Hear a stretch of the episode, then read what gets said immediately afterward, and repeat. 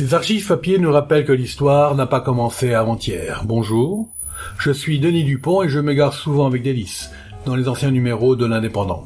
Suivez-moi avec le podcast Je vous parle d'un temps. 24 août 1960. En marge de l'expédition spéléologique de Montségur, encore maintenant, des cathares célèbrent le culte maudit. Qu'est-ce que c'est que cette histoire? D'où venait-il? Qui était-il? Cet homme, encore jeune, qui dès les premiers jours du mois d'août arriva après le crépuscule sur le champ des Kramats de Montségur. Personne ne le sait, pas même M. Gramont, l'un des chefs de l'expédition, qui, la semaine dernière, a essayé de percer une partie du mystère du dernier bastion cathare.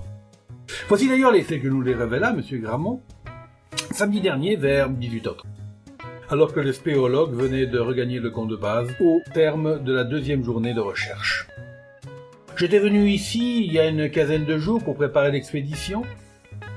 Un soir, après la tombée de la nuit, je fus intrigué par des allées et venues d'une personne qui paraissait occupée à bâtir quelque chose. Mais venez voir. Nous suivons notre guide sur la gauche du champ des Kramats, à 200 mètres à peine du camp de base, et dans une clairière, nous arrêtons devant un hôtel bâti de pierres sèches. Jugez de notre surprise en apercevant au centre de l'hôtel une croix de 80 cm environ de hauteur autour de laquelle sont soigneusement disposées une autre croix à branche égale celle-là, deux bougies à moitié consumées, une couronne d'épines, un verre avec un bouquet de fleurs champêtres et une branche en forme de Y fichée dans le sol. Devant l'hôtel, des cendres provenant d'un feu de bois. Et sur le sol, à deux mètres environ, un emplacement tracé dans la terre, ressemblant à un cercueil, dont une des bases serait triangulaire.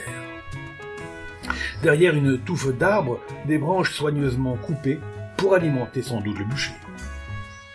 Le lendemain, après le crépuscule, nous dit M. Gramont, la même personne, un homme encore jeune, revint avec une dame plus âgée. Et après avoir allumé le petit boucher, la dame s'allongea sur le sol et lui s'agenouilla devant l'autel pour le reste de la nuit.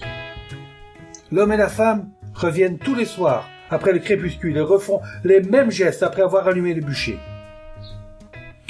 Nous sommes alors redescendus vers le camp de base en songeant que le 16 mars 1244, des inquisiteurs avaient brûlé plus de 200 cathares en ces lieux mais qui n'avait pas réussi à anéantir à jamais le catharisme dans le bûcher de Montségur.